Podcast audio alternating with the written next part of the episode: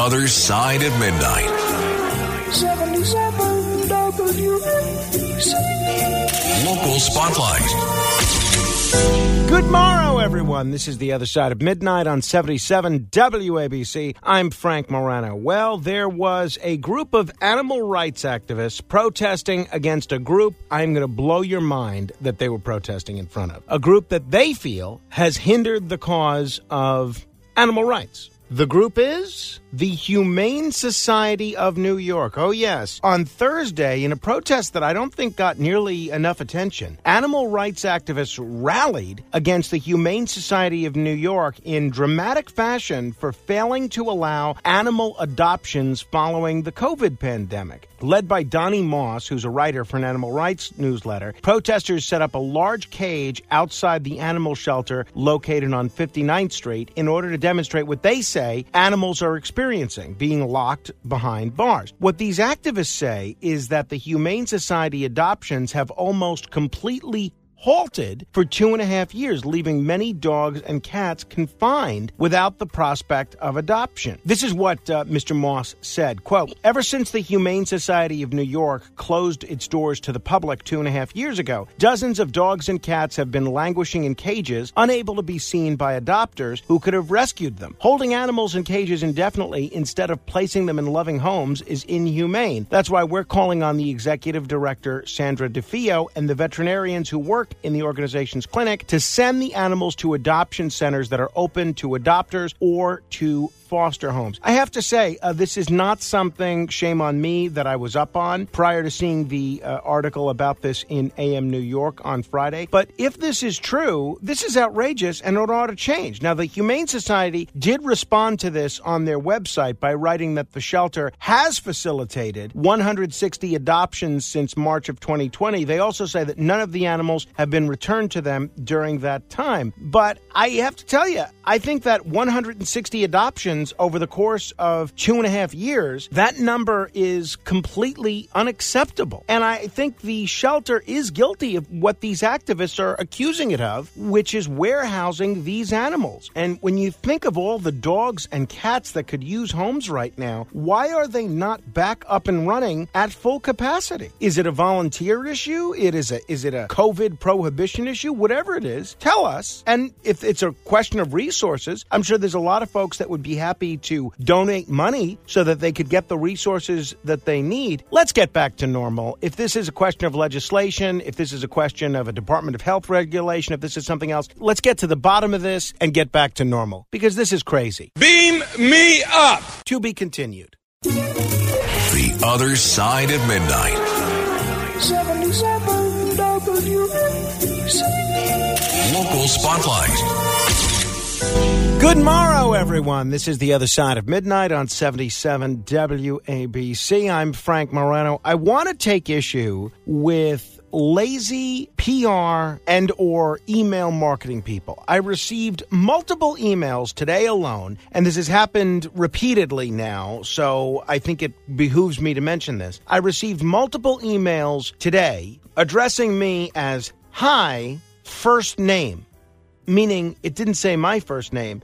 It says it has brackets and an asterisk and then says first name. Now, one is a pitch for somebody that wrote a book and they want to come on this show and talk about the book. And I'm actually interested in the book. But I could tell what they did here. They blindly sent this out to every host and every producer that's in their database. So, literally, as you read this email, it says, Hi, asterisk, bracket, first name, all capital letters, close bracket, asterisk. And then this same publicist who is with one of the big publishing houses. I'm not going to say which one because I don't want to embarrass them, and they do publish a lot of good titles. But they then sent me out an identical email 20 minutes later saying, Hi, Frank. Now, obviously, their system must have seen that it got sent out, Hi, first name why not send an individual email that says, Hi, I recognize that uh, our bulk response system or our bulk email system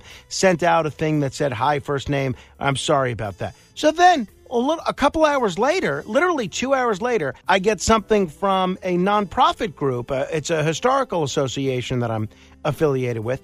And it says, Dear Arrow Arrow test first name, arrow, arrow, comma. Presumably, my name should be where it says test first name. And I just wonder, doesn't anybody look at these things before hitting send to all the people in the contacts? What's the point of even trying to personalize these emails if it's just going to be sent out in bulk like this? I send out bulk emails from time to time. By the way, if you want to be on my email list, you can email me, frank.morano at wabcradio.com. That's frank.morano at wabcradio.com. But I don't even pretend that I'm personalizing it to people's first name. I will say something like, hi there, or good morning, or good evening, or something along those lines. Why can't these folks do the same thing? If it's going out in the afternoon, just have it say good afternoon. Because to me, this looks sloppy and lazy. Beam me up. To be continued. The other side of midnight. 77 WABC. Local Spotlight. I'll tell you what I am just about done with, and this bothers me almost as much as what I experienced and spoke about an hour ago with the generic emails just for first names.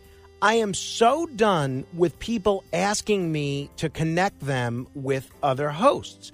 I am shocked at how often, just because I work at this radio station, people will ask me to connect them with other hosts or other entities. My least favorite thing in the world is when I'll have a guest on, I uh, will use some of my valuable show real estate to invite a guest on to talk about whatever subject, and then they'll say to me, Hey, do you know of any other shows that I can go on? Oh, yeah, because my show is just so lame and not worthy of you. Let me use whatever limited amount of time that I have to pitch you to all of my colleagues. No, I'm not going to go and do your legwork and do the work of a publicist. And it gets worse than that. a friend of mine, actually, I had dinner with her the other day she asks me, Oh, you know, I'd really like to get on Fox and Friends. Is there any way that you can reach out to Brian Kilmeade about having me on Fox and Friends? Answer No. I don't even do that for myself. I wouldn't even ask Brian to have me on Fox and Friends. You want me to ask you to have him on Fox and Friends? No, I'm not doing this. People ask me this for Bernie and Sid all the time. People ask me this for John Katz and Catsimatidis all the time. Sometimes people even go so far as to say, oh, can you get Brian to talk about this on Fox and Friends or cover this story? No, no, I can't. If you want to reach out to Brian Kilmeade or Bernie and Sid or uh, John Catsimatidis or any of the other shows that we have on the station. Obviously, I realize Bernie's not on the show anymore, but I think we still call it the Bernie and Sid show. Then you should go through the same process that everyone else does. Don't reach out to me and assume that because I know these people, I'm going to become your publicist. No, I'm not. Somebody even text messaged me yesterday. Somebody that I met once said, Oh, I was trying to get tickets to the Fox News Patriot Awards and they're sold out of tickets. I'd really like to meet Brian Kilmeade. Can you talk to him? And I was blown away. First, I, I have no idea what the Fox News Patriot Awards is. Second, I would not ask Brian to give somebody that I met once any kind of a special treatment. And three, it's not an event that we're putting on. It's an event Fox News was putting on. I just don't know where people get the gumption. I would never do this to people. I would never treat people this way. I would never ask them to use their own network of contacts to benefit me in some way, and I never have. Maybe that's why uh, I'm not farther along in my career. It's really annoying, and if you're somebody that I know that listens to this program, please don't ask me to do this. It's very irritating. Beam me up. To be continued. The Other Side of Midnight. 77 WABC. Local Spotlight.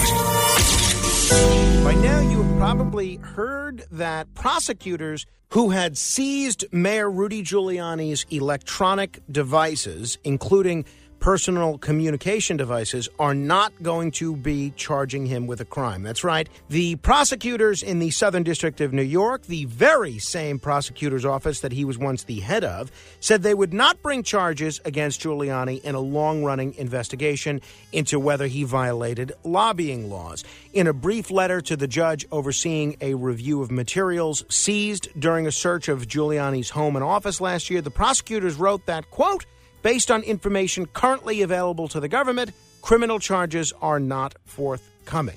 This is a major victory to Rudy Giuliani, who has seen his reputation dragged through the mud over the last couple of years, who has lost his license to practice law in the state of New York, even though he was once the top prosecutor in Manhattan and the Southern District of New York and one of the top prosecutors in the entire country.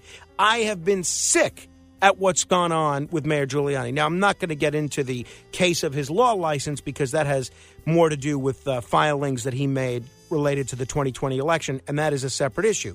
But I'm glad the prosecutors actually did write to the judge and put this in writing and disclose that they're not going to charge him. I'm glad for Rudy and for his family and for his life that he can kind of move on and not have to worry about this specter of prosecution looming over his head, this legal dark cloud. However, it is now just a few days after the election. Do you mean to tell me they didn't know they weren't going to charge him with a crime a week ago, two weeks ago, three weeks ago, even? I am very suspicious of the timing of this announcement from the U.S. Attorney's Office. In my view, it looks pretty clear to me like they didn't want to release this information about Rudy not being charged because they were concerned that it might help Giuliani's candidates and Republican candidates in the election. Now, I would love to think that the prosecutors of the Department of Justice don't have that sort of a, a politicized agenda. But everything I've seen over the last few years, and maybe longer, even maybe when Rudy was there, has shown me that that's not the case. So I would love some explanation uh, from the U.S. Attorney's Office in terms of why they conducted this investigation the way they did, going into Rudy's house, taking his electronic devices, not wanting the Hunter Biden uh, hard drive, and then ultimately not charging him and announcing that they weren't charging him right after the election. I'd love a little more explanation, although I'm happy this chapter is over for Rudy. Beam me up. To be continued. When you need mealtime inspiration, it's worth shopping Kroger, where you'll find over 30,000 mouthwatering choices that excite your inner foodie. And no matter what tasty choice you make, you'll enjoy our everyday low prices, plus extra ways to save, like digital coupons worth over $600 each week. You can also save up to $1 off per gallon at the pump with fuel points. More savings and more inspiring flavors make shopping Kroger worth it every time. Kroger, fresh for everyone. Fuel restrictions apply.